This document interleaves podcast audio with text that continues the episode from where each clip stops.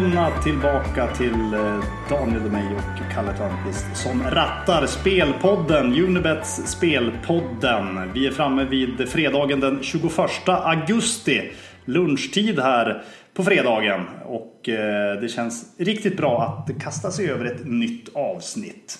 Helgen stundar, det är matcher i Allsvenskan eh, lördag, söndag och måndag. I ja, ganska vanlig ordning kan man väl säga. Däremot har det inte varit några matcher i veckan, Kalle. Förutom lite Champions League-kval och så.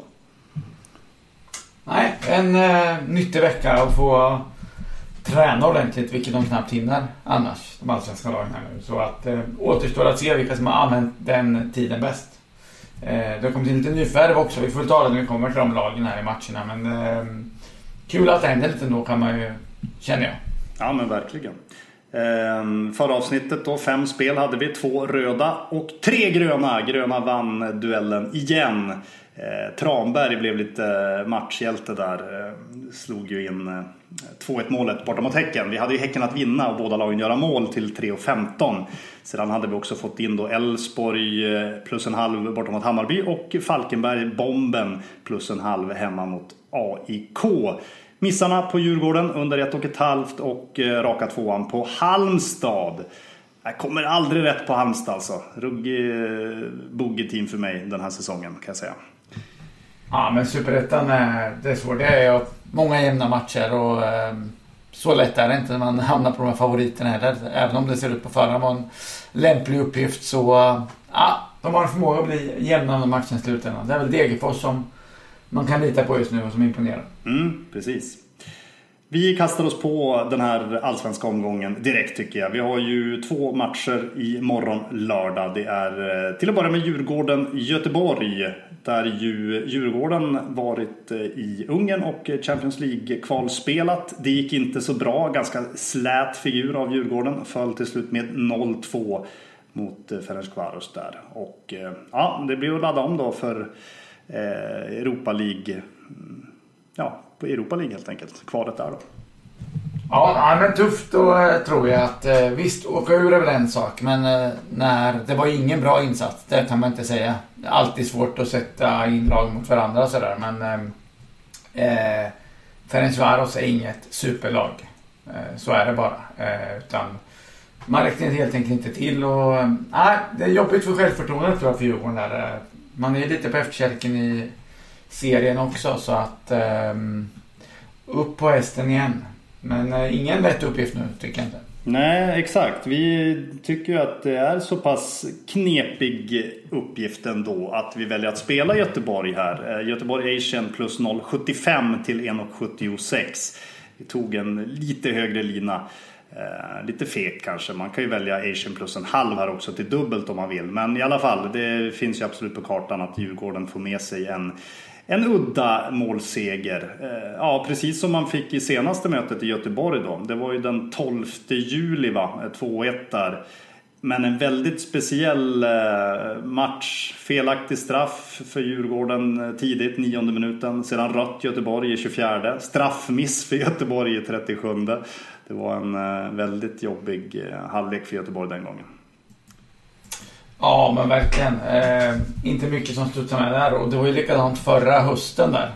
Eh, när man föll med 1-0 mot Djurgården. Så eh, missade man ju en, flera lägen och spelade ganska bra. Eh, sen fick eh, man ju, gick miste om en straff. Karajsvili blev ju eh, ja, solklart fälld. alltså, en, en av klara straffarna i fjol just för att det var inga andra spelare i närheten av de här två. Det syntes så väl att han blir fälld liksom. Ingen straff där och sen får då Djurgården en hörna efter att det skulle varit offside innan. Det blev tjafs och gör mål av Buya Turay. Och så blev det tjafs på presskonferensen efteråt när Poja klagade på domaren och eh, Kim Bergstrand här i Djurgården sa att eh, han borde fokusera mer på att träna fasta situationer och släppa in mål på den. Så att, eh, ja, lite det ligger lite extra glöd här tror jag mellan tränarna. Ja, det, exakt. Och Göteborg har ju haft väldigt svårt mot Djurgården. Åtta raka förluster sedan 2016. Um, Poja kom väl in, var det 2018 eller? 17 kanske? Ja, Ja, i alla fall. Det har ju varit rätt trögt. Ja, men ja, eh, ja, revanschlusten bör ju vara stor. Sen är ju den här... eh, Vi pratar ju om eh, nyförvärv då. Och Pontus Wernbloom då som har blivit klar för Göteborg här på morgonen. Eh, återvänder ju till Göteborg. Det här är ju en... Ja, dels är det ju en spelare som håller väldigt hög nivå fortfarande. Och sen är det ju en sån spelare också som liksom höjer hela känslan runt klubben. Jag tror att det... Ja, det, det boostas nog rejält. Många som är väldigt glada över att Pontus Wernbloom är tillbaka med sin jobbiga spelstil. Ja, det är svårt att bedöma vad det betyder för en lag när de får in spelare. Att, eh, eh, att fansen liksom jublar är en sak. Eh, vi kommer ju till AIK sen också som har fått in några nya spelare. Eh, och att bra spelare kommer göra laget bättre på sikt. Men det är också så att det eh, kommer in nya spelare det uppstår en konkurrenssituation som inte har varit innan. Det kan ju ta ett tag innan man faktiskt får den riktiga uppsidan med det här eftersom de här spelarna kanske måste matchas in lite försiktigt. De kommer ju kanske inte gå in och spela tre 90 minuter direkt här liksom. Ehm, så som spelare man ska värdera så här så är det svårt när det händer sånt. Och man kanske börjar skifta position på någon annan bara för att här ska han in. Ja, men jag tänker på Göteborg här med eh, Wernbloom till exempel, han ska in på centralt mittfält säger vi. Han ska Erlingmark spelas in som back då direkt? Eller hur tänker man där liksom? Eh, eh, Jakob Johansson har inte varit så lyckad som mittback tycker inte jag. Så jag tycker det är han som ska upp på mitt, mittfältet först och främst. Eh, så att, eh, men ja. Men Göteborgs problem är ju som sagt, det är ju i offensivt straffområde skulle jag säga. Eh, den lilla sista spetsen. Och även där får man in en bra huvudspelare till nu också i Wernbloom. då. Mm. Ja, nej, men eh, intressant eh, och trevlig värvning till Allsvenskan, absolut. Göteborg spelar som sagt och eh, vi går vidare till eh, Sirius Hammarby där det också blir spel. Det är Sirius Asian plus 0,25 till 1,93 som plockas. Eh, ganska lätt val får vi väl säga. Vi var tämligen överens om denna match när vi, eh, när vi pratade inför denna poddinspelning. Sirius som eh, har eh, två förluster här hemma då, den här säsongen. Det var ju i premiärmatchen mot Djurgården. Eh, en av dem då man ju borde ha tagit poäng. Och så den här 2-5 smällen då mot Malmö. Men två tredjedelar in i den matchen var det ju Sirius som hade greppet och dessutom ledningen med 2-1. Så att, äh, Sirius gnuggar på bra alltså. Har ju slagit Helsingborg här i de två mm, senaste matcherna då. Dubbelsegrar. Eh, nu är ju Helsingborg jumbo eh, och många kanske tycker att de är dåliga. Men eh, Helsingborg håller ändå hygglig nivå. Det kommer vi att komma till senare. Och äh, de segrarna ska inte förringas tycker jag. Sirius äh, gör det fortsatt bra. Ja, viktiga försvararen Tim Björkström tillbaka efter avstängning också. Han hade ju som vi tog upp senast spelat alla minuter innan han blev avstängd här nu. Så han lär ju gå rakt in i elvan igen. Vi, eh, Hammarby får tillbaka Widgren av vänsterbacken. Eh, återstår att se om han går in från start. Eh, ja, men vi kan konstatera att Hammarby, det är bara två lag som har släppt in eh, fler mål på bortaplan. Medan Sirius är det lag som har gjort näst flest mål på hemmaplan. Eh, Så att, att, att vi får se på hemmamål här eh, är ju enligt ritningarna. Eh, Det tror jag verkligen. Eh, Så att ska Hammarby eh, vinna här så får man verkligen eh, gasa tror jag. Eh, det är möjligt att eh, det blir så. Man har inte riktigt hittat den här startelvan Hammarby när det är de här elva som ska göra som är det bästa. Liksom. Man- eh, Bojanic in och ut lite och eh, ja, till exempel. Och även forwardskonstellationen. Aaron Johansson med sina skadeproblem som man satsar på honom. Men samtidigt så är det svårt att komma in honom och Ludvigsson då som har varit kanske den bästa spelaren stundtals här. Ehm, så att Billborn har nog lite där. Det ser ju överlag bättre ut nu gör det ju. Men eh, jag tror ändå det är viktigt att hitta en startelva som ändå får spela upp några matcher. Mm, ja, exakt. Ja, vi, precis. Vi sitter ju inte och, och pekar ut Hammarby som dåliga för dagen. Absolut inte. De har ju ryckt upp sig. Nej. Och, eh, sex matcher i rad till exempel utan förlust. Och, eh, Ja. bra, bra resultat i ryggsäcken. Men jag vet inte. Så pass mycket bättre än Sirius i nuläget tror vi inte att man är. Att man då ska vara så här pass klar favorit på, på bortaplan. Det är lite väl magstarkt faktiskt. Eh, Kommer också ihåg 0-0 mötet på Tele2. Eh, 11 juli var ju det. då hade ju Sirius eh, 61% boll och eh, ja, det är väl inget jätteanmärkningsvärt i sig så, men det säger ju en del om, om Sirius den här säsongen. Man gillar att eh, styra och ställa och eh, kan mycket väl bli något liknande här. Och, eh, säkerligen en ganska jämn match på gång och då är det ju tacksamt att få ganska bra betalt då på ett eh, plushandikapp. Ja, men jag tror på att se en betydligt offensivare match den gången. Eh, Hammarby med lite bättre självförtroende nu och, mm. eh, och ett Sirius som, även om jag hörde Rydström sa här att kontraktet inte riktigt var säkrat. Det är klart att det är säkrat. De ligger sexa och över halva säsongen spelad. Eh, så att jag tror faktiskt att det är något utåt. Inåt så vill man nog fortsätta utveckla sin offensiva spelidé, skulle jag tro. Eh, och bara sin möjligheter. Så eh, nej, men riktigt trevlig match kan det bli. Ja, men verkligen. Rydström kanske inte var helt eh, serious när han eh, gjorde det uttalandet. Ehm, innan... ja, den är låg. Vi går vidare till söndagen då. Innan det så har vi ju... Eh, ja, allsvenskan får ju stå lite så i skuggan ändå. För vi har ju trots allt Champions League-finalen då som rullar på kvällen på söndag. söndag då. Och det är ju en eh, riktigt riktig godbit. Eh, PSG Bayern München har landat i denna final. Och det kan mycket väl bli en super, supermatch på alla sätt och vis. Och super Odds finns det någonting som heter också då. Eh, Unibet erbjuder eh, boostade odds i Champions League-turneringen. Denna gång i finalen då. Och man erbjuder hela fem gånger pengarna på PSG i den här finalen.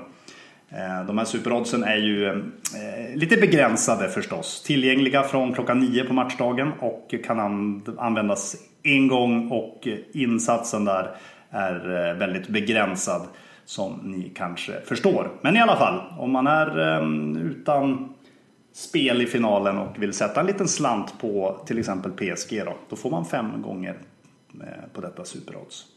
Det är nästan lika högt som de oddsen vi surrade om eh, tidigare under Ja, åren. men du snackar, vi snackar du väl rak etta nu så att säga, seger så att säga? Eh, ja, precis, precis. Bra att du säger det. Det är väl inte att vinna titeln va, utan det är på 1, X, 2 alternativet. Bra Kalle. Men titel, titeloddset, där eh, har ju vi lite högre va? Sen i våras. Ja men precis. Eh, vi, när vi, nu kör vi mycket allsvenskan här eh, under sommaren och hösten. Men eh, vi gick igenom Champions League inför varje omgång i stort sett va? Mm. Eh, och då när vi började titta på vinnarodds där, jag vet inte vilken fas det var men det var väl, måste ju varit i eh, Ja, strax innan jul där någon va? Ja, det kanske var så pass ja. Det var till Gissar jag på. Mm. Så vet jag att vi skulle utse någon att eh, vi landade på PSG. Eh, jag tror det var, kan det varit åtta eller nio gånger pengarna. Det låg där omkring, det, det vill jag minnas. Ja. Jag vet att jag har ett litet bett på det i alla fall. Eh, sen eh, köper jag väl, man väl Bayern som favorit just finalen. Det känns som ett mer komplett lag som... Eh, det är många scenarion som skulle luta åt deras håll. Fast PSG har ju en otrolig spets givetvis. Mm. Så um, visst finns det förhoppningar om um, att det ska sitta. Det är ju ingen, det är ingen ojämn match. Det är inte David mot Goliat på något sätt. Men uh, ja, nej, men uh, ruskigt fin final. Ja, verkligen. Kan säkerligen bli många mål i den matchen. Uh, ja, nästan så att den uh, slår Sirius Hammarby. Mm, snudd på. Vi sa att det skulle bli en trevlig match där, men uh, ja, men vi får se. Eh, Elfsborg-Östersund går ut först på söndagen och eh, lite av en avstängningsorgie här. Fem spelare avstängda. Strand och Frick i Elfsborg, Sonko Sundberg, Fritzson och Haugan i Östersund. Har du någon sån feeling vem som drabbas hårdast av detta, Kalle? Ja, det skulle vi kunna ta en egen podd om om man ska bryta, bryta ner de sakerna. Men vi kan konstatera att Strand brukar vara avstängd då och då så att det, kan, det är inte jätteovanligt för Elfsborg. Det är snarare då Frick då i den här centrala forwardsen. är lagkapten också. Så.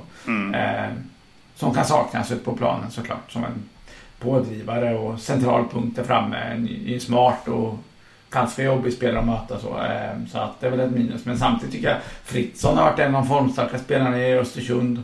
Sonko Sundberg är ju en av de mest framstående normalt. Och eh, medan Haugan då eh, bör väl kunna ersättas även om han också har varit ganska bra från och till här på slutet. Eh, så, nej men det, det, är nog, det är nog jämnt sådär. Men skulle Östersund få några skador där så är deras trupp genast ganska tunn nu med, med tre avstängningar. Så att eh, jag skulle helst vilja hålla koll på startelvorna här innan jag eh, tar något spel mm, Det låter vettigt. Vi, eh, vi tycker att Elfsborg är motiverad favorit i den här matchen. Motiverad stor favorit ska ju sägas. Men eh, det har blivit lite väl pressat, pressat odds på raka ettan tycker vi. Vi kommer att stå över det här. Jag kan väl nämna det här mötet i Östersund väldigt nyligen. 9 augusti var det väl. Då vi spelade Elfsborg borta mot Östersund. Det blev 1-0 seger. En knapp sådan i och med att Elfsborg då fick Eh, ja men det var väl just Sonko Sundberg som blev ut... Eh, nej, eh, inte Elfsborg. Vem var det som blev utvisad där för Elfsborg i den matchen? Strand menar jag förstås. exakt. Så det blev lite krampaktigt sista 30 där men Elfsborg lyckades hålla undan och vinna den matchen. Eh, ja, vi, lämnar den så. vi lämnar den så. Vi har inget spel där. Vi går vidare till Malmö-Falkenberg. Och här, eh, ja, vi var länge och fingrade på ett favoritspel faktiskt. Ett av eh, få eh, favoritodds som vi gillar i den här omgången. Men eh, vi tycker att eh, oddset ändå är lite väl pressat på Malmö. Det var 1,70 där på minus 1,5 som eh, vi vägde fram och tillbaka. Men vi väljer till slut ändå att stå över är ju trots allt en ganska så tuff lina och dessutom ganska klar eh, favorit eh, just på minus ett och, ett och ett halvt. Då. Ehm, Falkenberg gjorde ju en bra insats mot AIK senast som vår spelidé. 1-1 med, med mer smak och eh, ja, tycker man ändå uppträder rätt så bra och vi har pratat om det tidigare, eller framförallt du Kalle då, Falkenberg har ju ändå en förmåga att eh, få in bollen i många matcher. Skulle de få det här också, då krävs det ju att Malmö gör tre för att eh, de ska täcka den här linan. Ja, eh, Falkenberg har nu gjort mål i sju av de åtta senaste matcherna och även sju av de åtta matcher man har spelat på bortaplan mm. i, år. Här i serien. Ehm, så, möjligt. Men eh, pratar vi apropå att Falkenberg ska göra mål så ehm, eh, och att Ahmed Hodzic är avstängd här så ehm, konstaterar jag att eh, både Lasse Nilsson och Rasmus Bengtsson är ju tillbaka efter sina skador. Och Tellin tillbaka efter avstängning och så här. Så det finns ju en del plusfaktorer här hos Malmö också. Mm, precis. Ehm, de här lagen möttes ju också väldigt nyligen. Eh, samma omgång då som ehm, Östersund-Elfsborg 9 augusti. Då blev det eh, 1-0-seger för Malmö. Då fick man ju rött kort, eh, Kiese Kiese där, efter 8 minuter. Lyckades ändå vinna matchen. Ehm, och ah, det säger väl en del om grundklassen här på de här lagen. Att Malmö trots en man mindre i stort sett hela matchen då Eh, gick och höll undan eh, då på bortaplan. Absolut, jo men en match är ingen match på det här sättet. Vi ska inte dra växlar. Men där fick man feelingen apropå. Vi brukar ju mycket, prata mycket om att Falkenberg individuellt sett inte håller så hög nivå. Men att man tillsammans då och Hasse Eklund lyckas få laget att ändå prestera som ett mittenlag i långa stunder så. Eh, men i den matchen var det stundtals där som att trots en man mer så var klasskillnaden så pass stor när Malmö verkligen fokuserade på varje situation så. Eh, och kan man göra samma sak från start nu med lika många spelare så ska man givetvis lösa det här utan problem. Men nej, men det är en tuff lina och eh, eh, ja, men jag, jag skulle nog hellre i sådana fall ta jag menar inte att det är så mycket bättre att ta live på det här sättet men eh, det kan ta ett tag ibland att eh, mala ner de här lagen som man brukar göra Plus att vi har sett att man ibland kan förändra, förändra matchbilder för man har så pass bra bänk. Då. Så uh, ett sånt scenario skulle jag kunna tänka mig att man kanske kan få en minus ett lina live. Uh, så att man åtminstone får pengar tillbaka på en uddamålsseger och sånt. Mm. Ja, det kan vara, Något sånt kanske. Det kan vara vettigt, ja. absolut.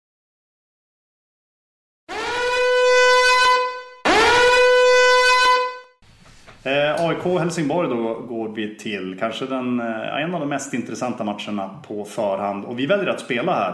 Eh, vi tar inte AIK utan vi går emot laget igen och spelar Helsingborg Asian plus 0,75 till 1,87. Ja, mm. Ja, snacka om att oddset, ehm, ja, oddset avgör väl varje gång. Men här var det väldigt enkelt att eh, komma fram till att ta plussidan tycker jag. Eh, det blir, det blir ju ett litet hås runt AIK förstås med Sotte, Radulovic och Rogic då invärvade. Mm. Men man ska inte tro att det liksom bara vänder och ser fantastiskt ut bara för att dessa spelare är invärvade. Det kommer att ta eh, lite tid förstås. Och AIK har ju sett Ja men de har ju sett ut som ett bottenlag. Det är ju ingenting att eh, de har haft otur och sådär. Utan de har varit eh, bleka och ja, därför är det ju lite märkligt att man blir så pass klar favorit. Eller märkligt. Ja, 14, Ja, men 14 mål på 16 matcher om man börjar med målskyttet ja. är ju ett stort problem. Att det, är, det är alltid ett frågetecken. Men ett sånt målsnitt på en klar favorit sådär. Eh, ska man ju alltid ifrågasätta skulle jag vilja säga. Precis. Eh, och, och man nollades ju ner Helsingborg när man möttes här tidigare i år. Eh, och det är jag nog beredd att säga att Helsingborg har tagit större steg sedan dess än vad AIK har gjort. Eh, framåt dessutom. Ja, så är det ju. Då spelade inte vi till och med Helsingborg i den matchen också, har jag mitt minne av. Ja, till, till högt odds. Um... Ja, men exakt. Det kan man också vända och vrida. Vad ska oddset stå och hur hade oddsen sett ut i en premiär? börjar bli lite tröttsamt att snacka om nu när vi kommit över halvvägs.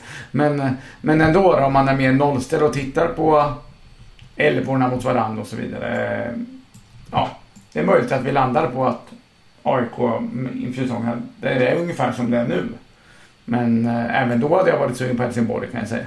Eftersom det är två lag som ändå har lite problem med målskyttet och, och sådär. Att kan stå Eh, kanske 0-0 länge, eller vad tror vi? Ja, den klassiska när det kommer till AIK. Den eh, brukar vara känslan att det står 0-0 länge och det står ju också 0-0 länge när AIK är i farten. Det kan mycket väl bli något liknande här. Och då är det ju trevligt att sitta på plusset. Helsingborg som sagt var, de är jumbo i serien. Va? Visst är det sämre målskillnad där i, i botten? Ja. Eh, exakt. Mm. Det skrämmer ju förstås inte, men totalt sett har man ju, har man ju spelat upp sig från den väldigt, väldigt dåliga starten. Då. Och eh, förlusterna mot Sirius här på slutet, eh, det vet vi, Sirius är inte att leka med. Så det behöver man inte dra några jättestora växlar utav. Jag tror att Helsingborg får till en rätt bra insats här och då kan det absolut räcka till poäng. Henriksson tillbaka på mittfältet i Helsingborg och senast var det ju, eh, vad heter de? Olsson och van den Hulk som var tillbaka. Eh, så att totalt sett eh, eh, okej, okay, Randrup för sin avstängning men jag vet inte om jag tycker att han har varit någon eh, kugge direkt. Så, eh, eh och så AIK lite intressant. Eh, Erik Karl avstängd. Eh, per Karlsson tillbaka. Och så har man ju tre nyförvärv Precis. Spelar alla direkt tror du eller vad blir det för upplägg? Har du någon? ja, Ja, det, det, det känns långsamt att man byter på tre positioner. Men eh, jag kan tänka mig att rutinerade spelare som sått där eh, i en backlinje och de har fått en vecka på sig att träna skulle jag inte bli förvånad om han går in direkt här. Och att, eh, sen vet jag inte om man ska spela honom och Per Karlsson som mittback. Man spelar med tre backar. Det kommer vara många som hamnar på bänken annars. Som inte kan spela någon wing eller ytterbacksroll här då. Så äh, det blir superspännande. Och sen om båda, han, eh, om båda de offensiva nyfärden här också kan bidra med lite poäng. Det är väl framförallt det man hoppas skulle jag vilja säga. Eh, för att, att spelet kommer lossna det är väl inget snack med så pass många skickliga spelare. Jag menar Bahoui och Larsson och de här rutinerade. Klart att det kommer bli bättre åtminstone. Eh, så, men, men om målskyttet fortsätter att eh, fallera och självförtroendet. Då kan det genast gå neråt igen om man får igång spelet men inte får göra mål. Då misströstar man och sådär. Så att det är superviktigt skulle jag vilja säga att man får igång målskyttet. Eh, och det vet jag att Rogic är riktigt bra både som framspelare och framförallt avslutare. Mm. För övrigt väldigt skönt att ha ett smeknamn som Sotte där för oss. I, mm, hans eh, egentliga namn är ju inte jättelätt att få till rätt alltså. Sotiris Papagiannopoulos. Ah, så svårt var det inte kanske, men i alla fall. Vi kör på Sotte. Och så går vi vidare till Varberg-Örebro. Här eh, luktar det krampmatch. Lite som eh, AIK Helsingborg faktiskt. Eh, jag vet inte.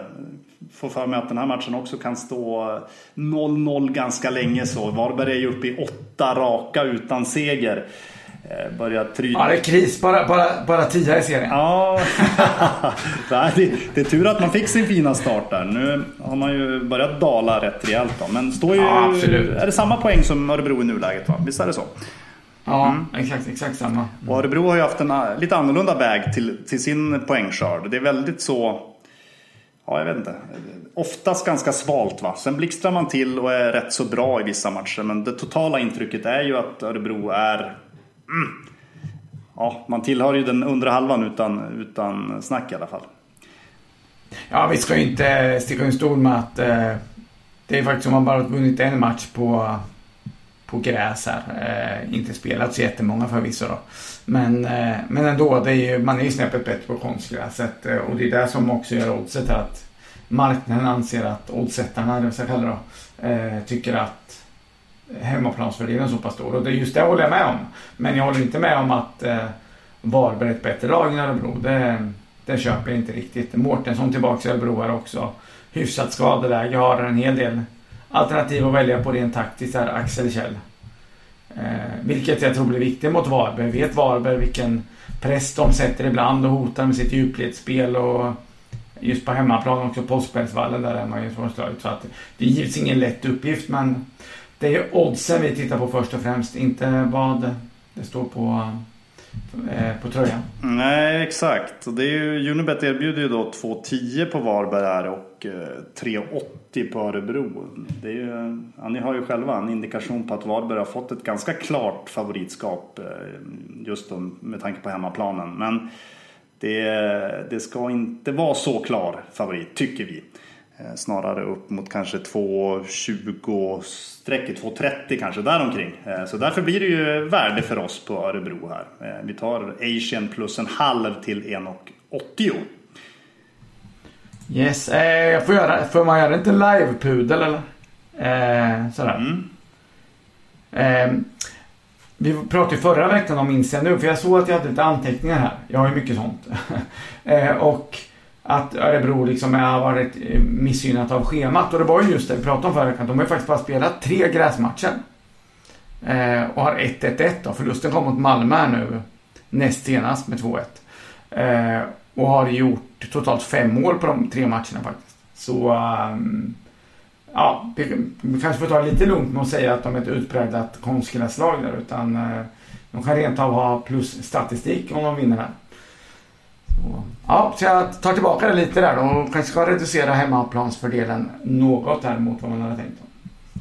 Bra, då är vi framme vid måndagen ju. Och eh, två matcher där. Kalmar-Mjällby inleder och här blir det spel på Doggen igen. Det är ett riktigt Dogg-avsnitt eh, här. Vi tar Mjällby Asian plus 0,25 till 1,81.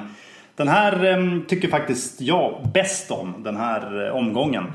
Ehm, jag hänger ju dock inte riktigt med lika mycket som du gör Kalle. Men jag fick i alla fall lite medhåll, dig, medhåll av dig. Eh, jag tycker att Kalmar ska vara väldigt knapp favorit. Jag håller Mjällby ändå eh, bättre än Kalmar för stunden. Och visst, det är eh, hemmaplan för Kalmar. Det får man ju förstås väga in. Men jag landar i alla fall att det har blivit lite för klar Kalmar-favorit i den här matchen. Mjällby har vi pratat gott om i ganska många avsnitt nu och jag tycker att man infriar ändå förväntningarna rätt väl.